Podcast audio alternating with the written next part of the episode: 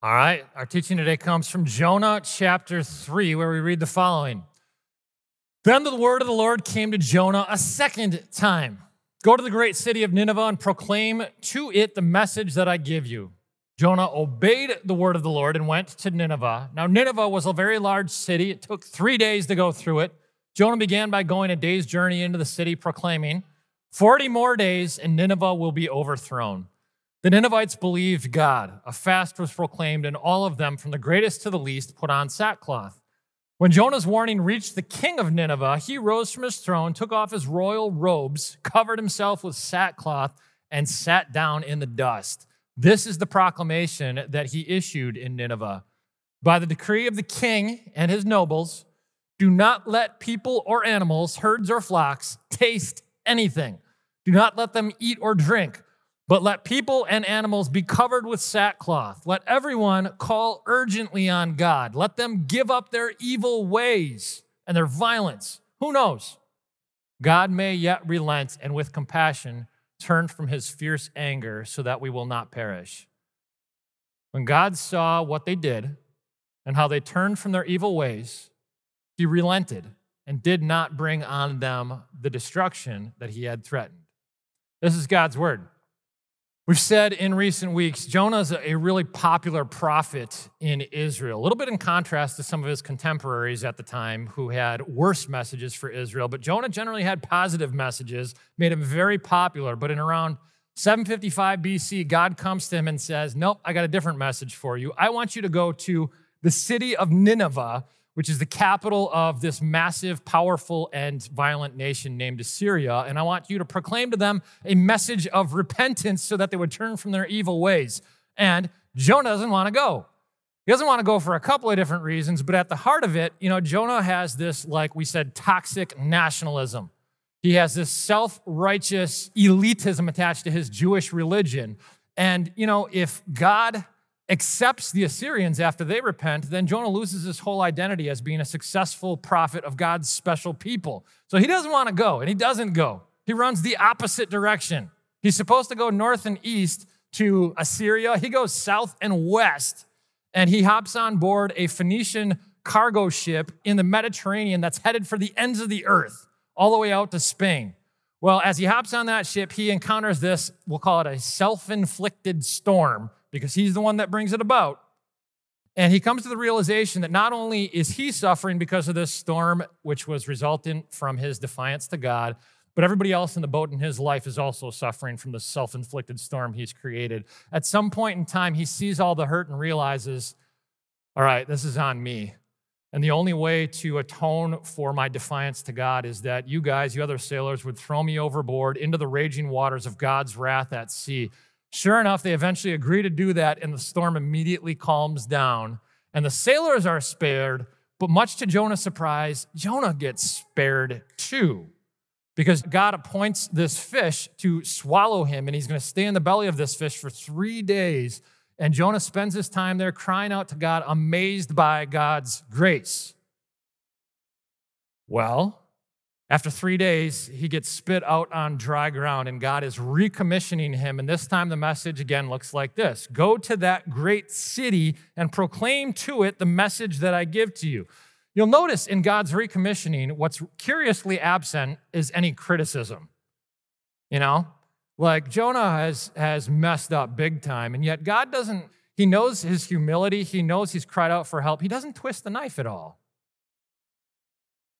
Jonah is going to spend the next month, 600 plus miles, traveling up to Nineveh, again, north and east of where he's located. And I can only imagine what he's thinking, what's going through his mind during the course of that time, because, again, the Assyrians are arguably the most notoriously violent people on the planet. They were very, very commonly, we have lots of records of this, them skinning human beings alive, burning human beings alive, decapitating humans in front of their family members. They did this not only in front of children, but to children. And uh, Jonah's got to be thinking, all right, are these people, are, are they actually going to listen? And even if they do listen, are they worth redeeming? Like, is there anything redeemable about these human beings? Well, Jonah nonetheless, again, listens to the message. He goes to Nineveh. Nineveh, most scholars will say, is probably over 500,000 people at this point. It's a massive, ancient, beautiful, fortified, cultured city.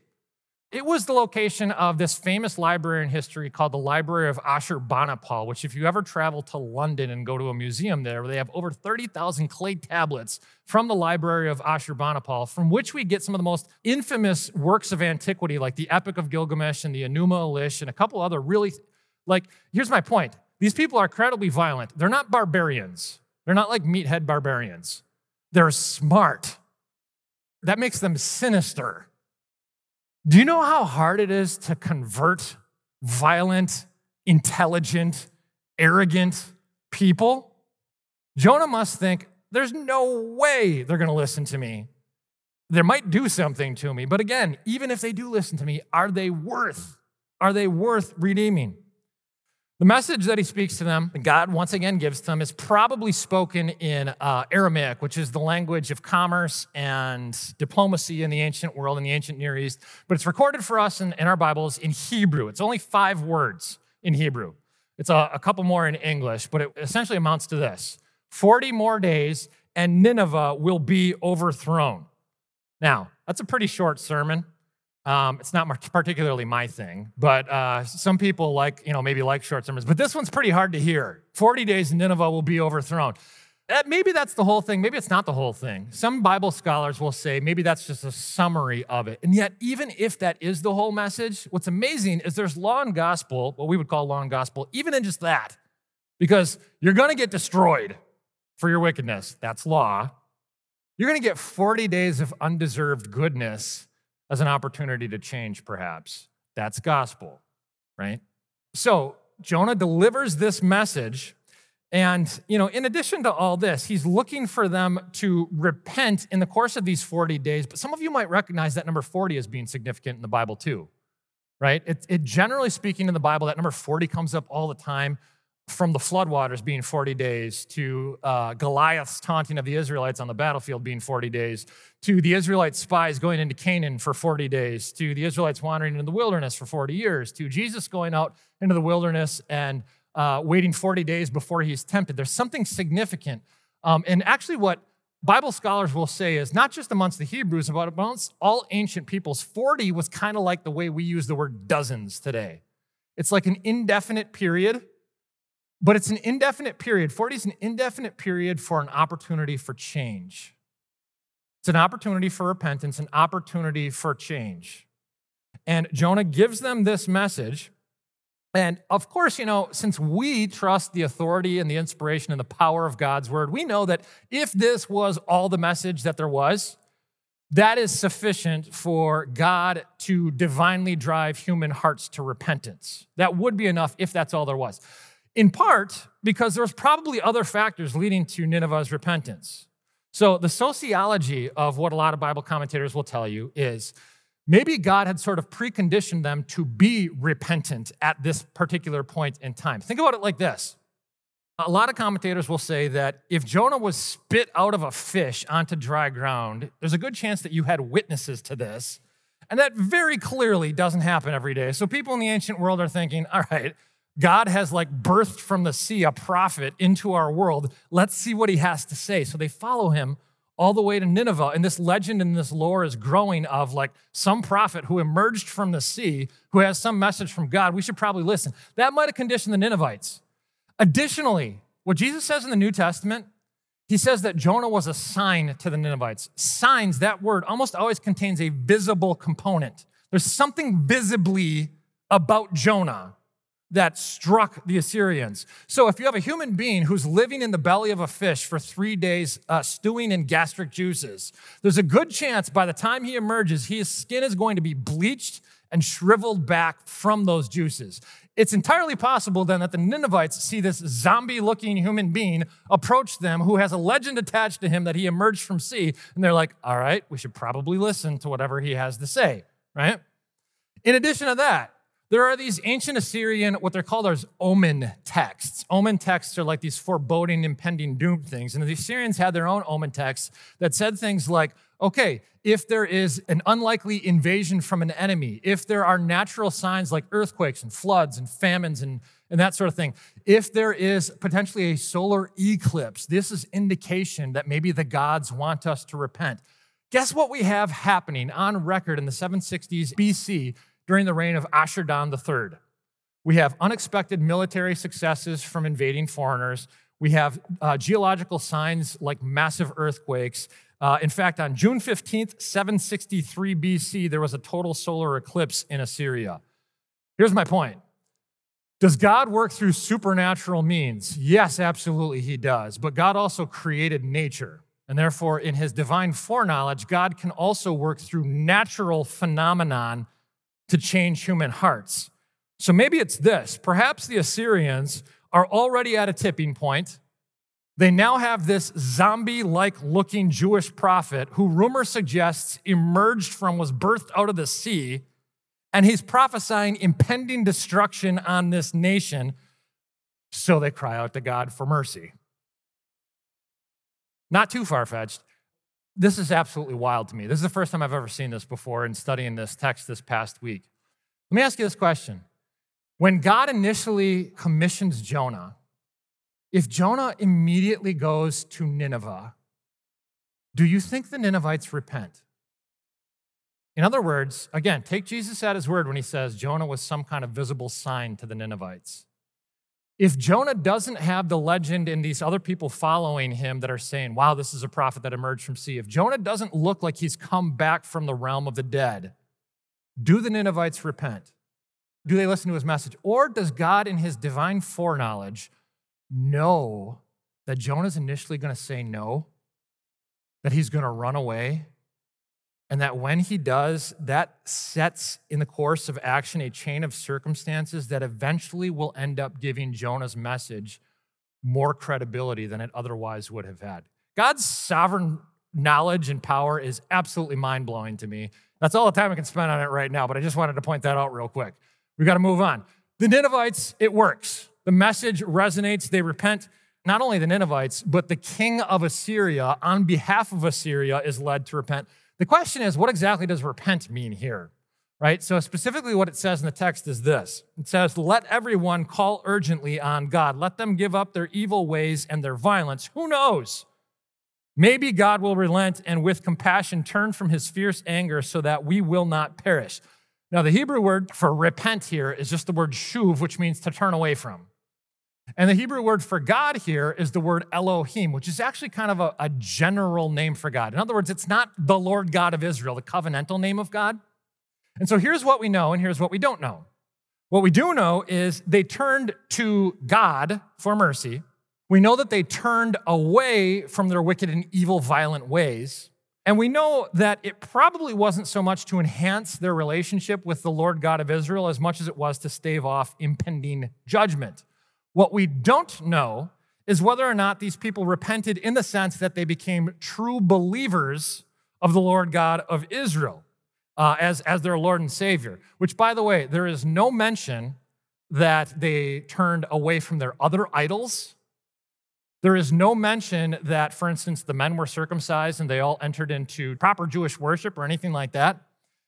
If you read a lot of commentators, and I have a, you know, a shelf full of them that will say this is 100% the conversion of over 500,000 Ninevites to believe in the true God of Israel at this time. And they'll generally say things like, well, why would you doubt that that could happen, that these are true believers now? Because can't God do mass conversion? Didn't he do it with the, the uh, people at Pentecost and stuff like that? My response to that would be, of course, God can do that. He did do it on Pentecost.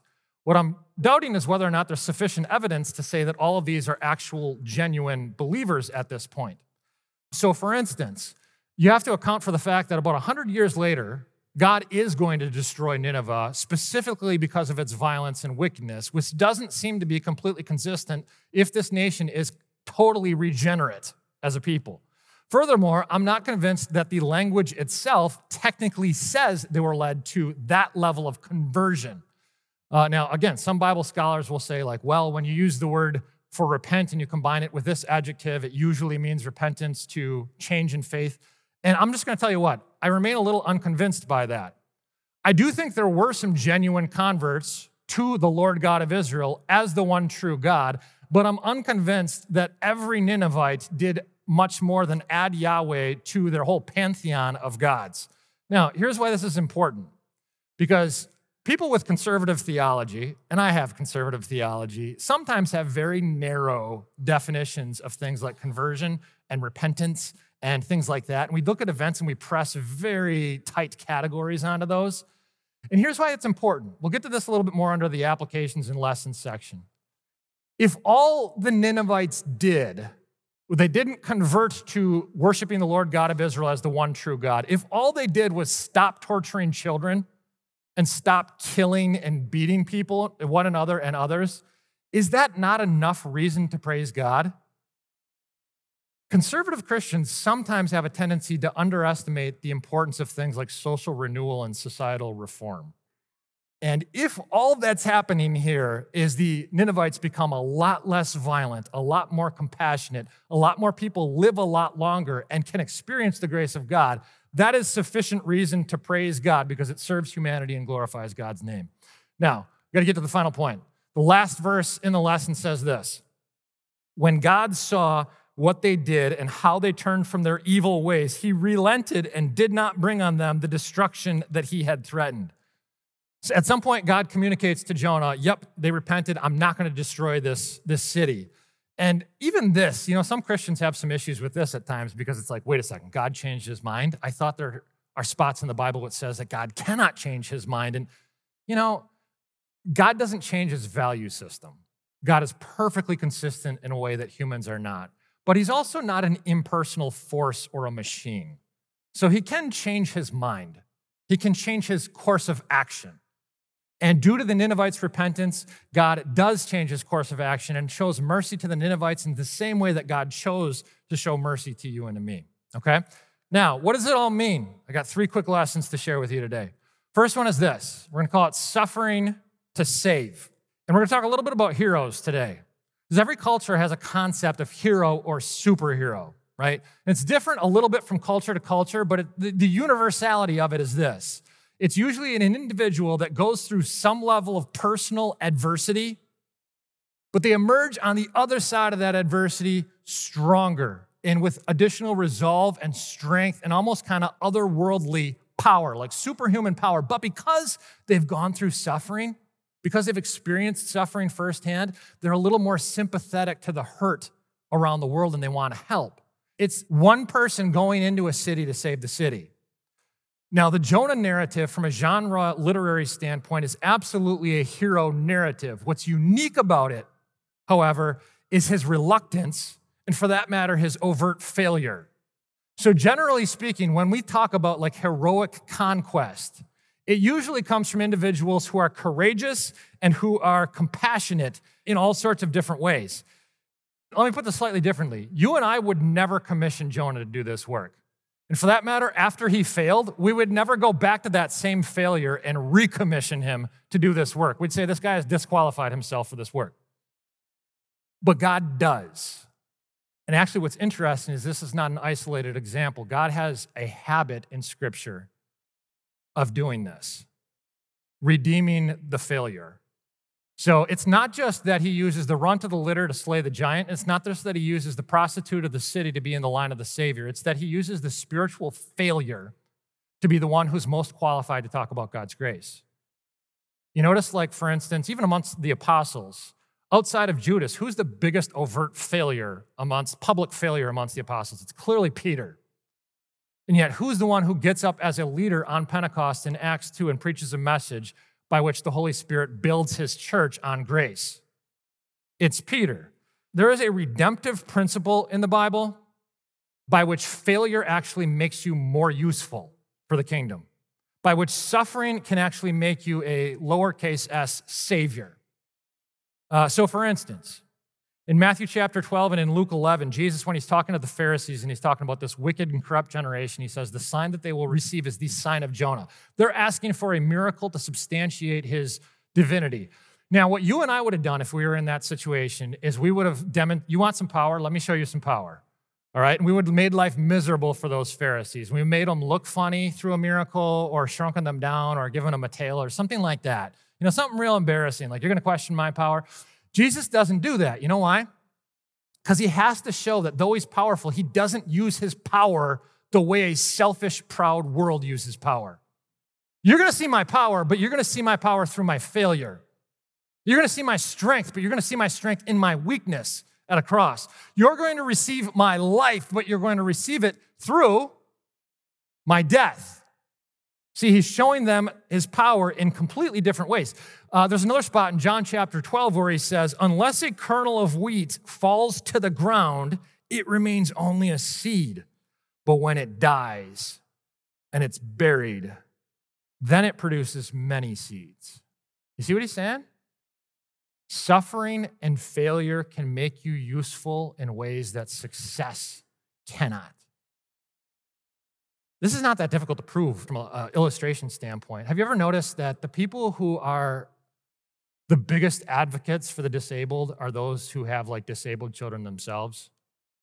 Have you ever noticed that people who are the biggest advocates for cancer research and uh, cancer, you know, advocacy and stuff like that, they tend to be people who have had family members die from maybe even a specific type of cancer.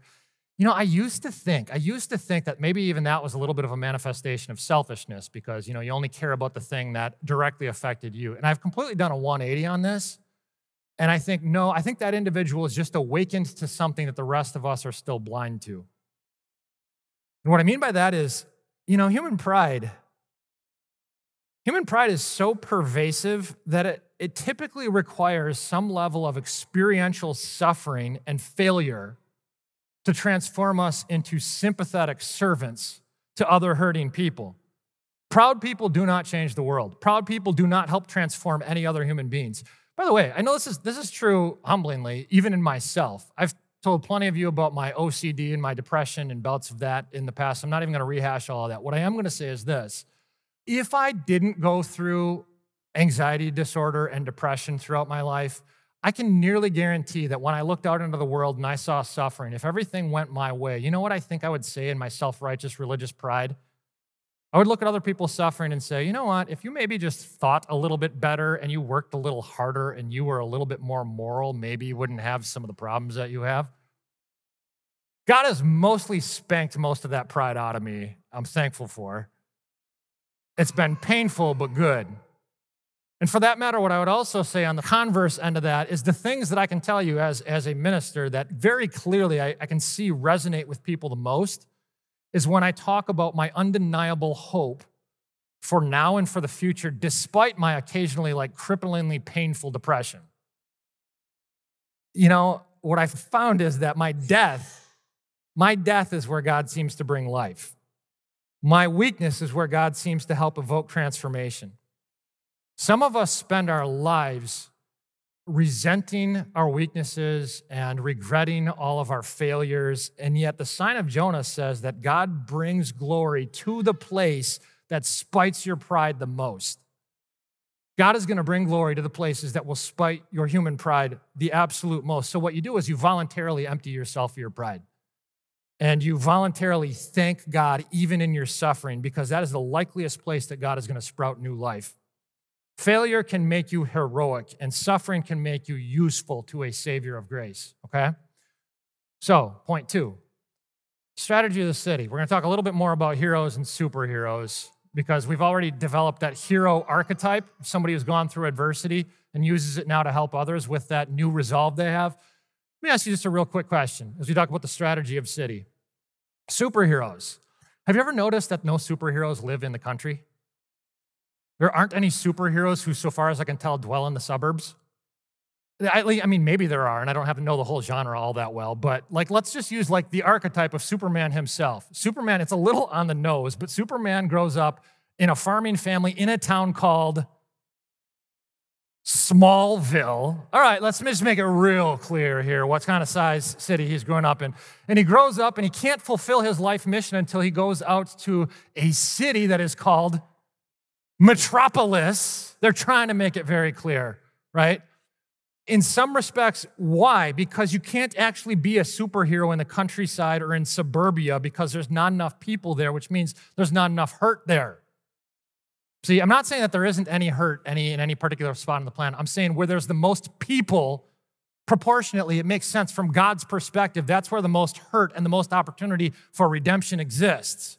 That is a theological truth that's, that we get in our like superhero genre that's directly taken directly out of the Bible. You'll notice the strategy. When God commissions the Apostle Paul to go and be the missionary of the world, where does Paul go?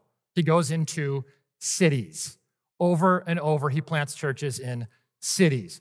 The early Christian church, when it converts the Roman Empire within several centuries AD without hardly any political, financial, or educational resources, it has a two pronged attack by God's grace. It has the gospel of Jesus Christ and has a strategy of cities. In fact, this is super interesting, at least to me. The word that we have for pagan it's an English word, but it comes from the ancient Latin word paganus, which literally means countryside. Because in the early Christian church, every Christian lived in the city, and it was only the pagans who lived out in the countryside because the gospel spread from the city outwards.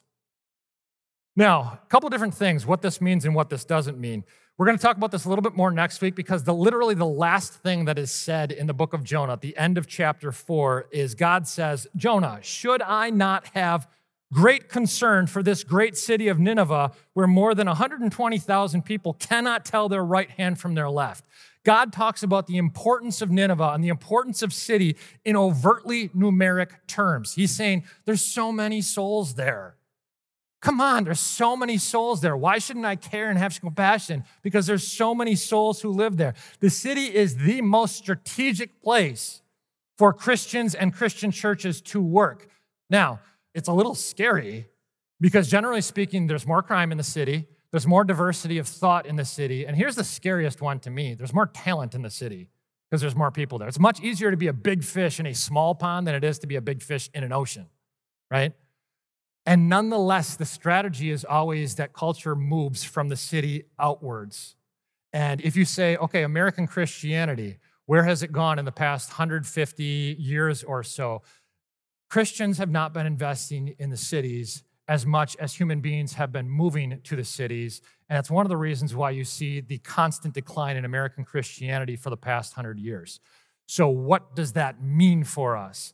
I got to, again, say what it means and what it doesn't mean here. St. Marcus, I am not saying that every single human being is going to live in a specific neighborhood or a, a specific area code. That is not a God given mandate. There's no passage in the Bible that says that, and I'm not to say it. What I am saying is there's a very clear principle that God commands Christians and churches to invest in the strategy of the city. So all of us are going to do that. Now, that might mean different things for different people. Some of us will choose to live in a certain neighborhood or zip code and as a, as a missional example of the incarnation of Christ. Some of us, however, are simply going to mentor a child in the city who has been forced to grow up at an extraordinary rate and could use an additional little guidance from a godly, mature adult in their lives. Some of us are going to invest really heavily in what we call ministries of mercy, which are disproportionately prevalent in cities because there's more hurt, because there's more people in cities. Some of us are simply going to pray for and be members of and financially support gospel ministries that exists in the city. This, by the way, includes, uh, I'm not, I've embraced the fact that we now have uh, many times more people who listen to our podcasts and listen to stuff online than we have human beings uh, right here in person. So, to some extent, I'm talking to you. It is not an overstep for me to say, Does God want you to financially invest in gospel ministries of the city, even if you are not in the city? The answer is yes, He does. Because as the city goes, so the culture goes. And if you fill the cities with the gospel, it'll move out. And that's how God, historically, uh, ecclesiology, theology, and practicality, how God has brought the gospel out into the world throughout history. So, yes, I am saying you can go to stmarcus.org and donate to our community engagement ministry, and I guarantee that money will go towards healing hurt that exists in the city. Final point on this if you don't know, you should know. The trajectory of humanity, according to the Bible, is going to be into cities. So, for instance, in 1800, less than 5% of the population around the globe lived in cities. In 1900, that number was about 14%. After 2000, the number of people globally living in cities was about 50%. And most sociologists will tell you that by about 2050 or a little bit after, we're going to have 75 or 80% of the human population is going to live in cities. Superheroes move from the country to the city because that's where the most hurt is and that's where the most opportunity for good is. Human history is progressing from a garden in Genesis to a garden city in Revelation. So hop on that bus. We know it's going there. You might as well hop on that bus right now and invest in the strategy of the city, right? Here's my final point a true Jonah, a greater Jonah, an ultimate Jonah who actually does care. Like throughout this entire book, you're trying to, you're like saying, why doesn't God's prophet care? And it's creating in you a desire for a prophet that would come from God who actually would care. And so, as we talk about like potential for suffering and a city strategy, that might sound a little bit scary or daunting or confusing. And quite honestly, it is to me. It definitely is to me. I'm trying to work through this too. One of the things about the book of Jonah that I love the most, though, is that the good things that happen in Nineveh have nothing to do with his competence. You know, like his reluctant message 40 days and Nineveh will be destroyed. Does that strike you as a particularly dynamic sermon? Is that a pretty good sermon? 40 days and Nineveh will be destroyed. If I got up and got that message, uh, something like that today, would, and I've granted, I've heard a lot of stinkers in my life, and I've rolled out a number of like stinker sermons in my life myself, but this is pretty lousy in some respects. You're going to be destroyed. You got a little time. All right. He doesn't even give them any expectation that there's necessarily any hope involved. In other words, it's kind of a bad message, and God changes the course of an entire nation through it. You know what that means? It doesn't depend on your competence, it doesn't depend on your skill. It depends on God's grace, it depends on God's sovereign power. What is God going to accomplish through you, his similarly flawed but redeemed ambassador? I don't know exactly, but again, I know you should be confident because it doesn't depend on you. It, God is going to use you, but it depends on His grace. It depends on His sovereignty. It depends on the one that Jonah ultimately pointed to because, you know, a week before Easter, another prophet entered into a great city. Jesus, the ultimate Jonah, walked into the great city of Jerusalem, but you notice he didn't say, in a week, Jerusalem's going to be destroyed. That wasn't his message. What was his message? Son of Man is going to be delivered over to the chief priests and the teachers of the law. They will condemn him to death and will hand him over to the Gentiles who will mock him and spit on him and flog him and kill him. And three days later, he will rise. It's not in a week, you will be destroyed. It's in a week, I will be destroyed in your place because I love you that much. Born in a manger in the country, he moved to the city to die to serve people. I'll tell you what, as much as I enjoy telling you that it's God's MO, that He is going to redeem your suffering and make you heroic servants to the world around you, and I believe that it's actually much, much, much more important that I remind you that no matter who God potentially helps or heals or saves through your work, that doesn't save you. God might use you to spare the life of the entire planet. That still won't save you because you cannot save what is already saved. You and I aren't perfect, but you know what we are? We are perfectly justified before our Heavenly Father. And we are because our hero came from heaven to earth and country to city and life to death, so that all of our mistakes and all of our self righteousness and all of our weak messaging and our weak witnessing and all of our suffering might be forgiven and we would be redeemed for good. Because a hero doesn't teach you how to save yourself. Jesus is not like the For Dummies book series or an HGTV DIY, fix up your life and fix up your house, whatever. He's not an online masterclass that teaches you self improvement. That's not what heroes do. Heroes save you. He saves you despite yourself. He was thrown overboard into the raging waters of God's wrath for our sins. He sunk down into the belly of hell. And he returned to dry ground so that he could carry us safely to the heavenly city that is the New Jerusalem. And he doesn't ask you to save anybody, he asks you to repent, to experience his grace, to live in that grace and enjoy that grace, to praise him for that, and then go to the city. And then he'll use you for the kingdom. Let's close with prayer. Lord Jesus, we're finding each week that Jonah is not somebody that we're trying to emulate. But he is someone in whom we see a lot of ourselves some pride and some stubbornness and some unfortunate failure. But you use powerfully that which you redeem. So forgive us and recommission us and work through us till you carry us to the holy city. May this all glorify your name. Amen.